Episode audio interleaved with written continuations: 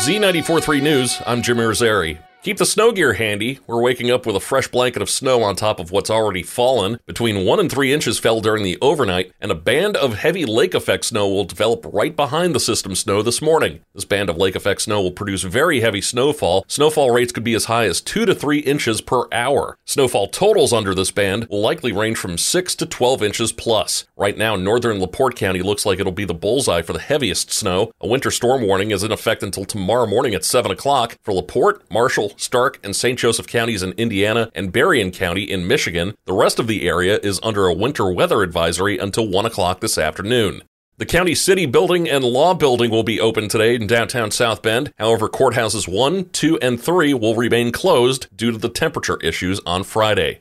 It was a chaotic scene at the Humane Society of St. Joseph County Wednesday night after a pipe burst just inside the main doors. No animals were hurt or displaced due to the burst. It took 15 minutes before Mishawaka firefighters could shut the water off, but not before it swept inside the building into the lobby. Executive Director Jenny Brown doesn't know how long the repairs will take, but until everything is fixed, the main lobby will be closed. Another Washington crisis averted for now. Congress passed a bill yesterday to keep the federal government funded through the beginning of March, avoiding the deadline of midnight tonight that would have triggered a shutdown of the federal government. That's not the end of the budget work, though, as both houses of Congress must work on a complete funding deal to vote on before the deadlines. The continuing resolution voted in yesterday will keep some federal agencies funded until March 1st and others for an extra week until March 8th. The revitalization of downtown South Bend continues to bring in business and development. The latest plan is to build three apartment buildings right by Four Winds Field, appropriately named Stadium Flats and Diamond View. The complex will have 150 apartments. The price tag sits a little above $25 million,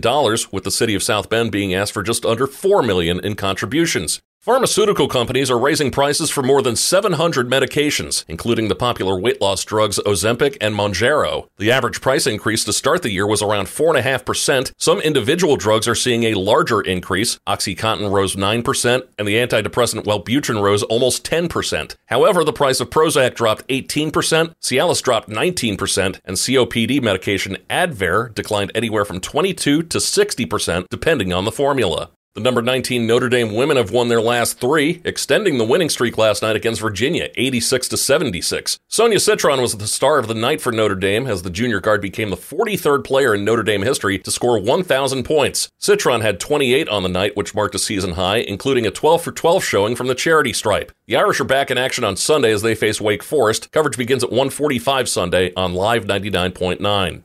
The Buffalo Sabres beat the Chicago Blackhawks 3 0 last night. Irish hockey hosts a weekend series against Penn State. Tonight's puck drops at 7.30, while tomorrow's game starts at 6 o'clock. You can hear both games on Z94.3. Nikola Vucevic and DeMar DeRozan each had 24 points as the Chicago Bulls beat the Toronto Raptors 116 to 110. Bennedict Mathurin scored 25 points, and the shorthanded Indiana Pacers held off the Sacramento Kings 126 to 121. Z94.3 weather. Fresh snow of about an inch on the ground for our drive this morning. Then we'll see lake effect snow during the day. High temperatures today at 18. A meteorologist, Carrie Peugeot.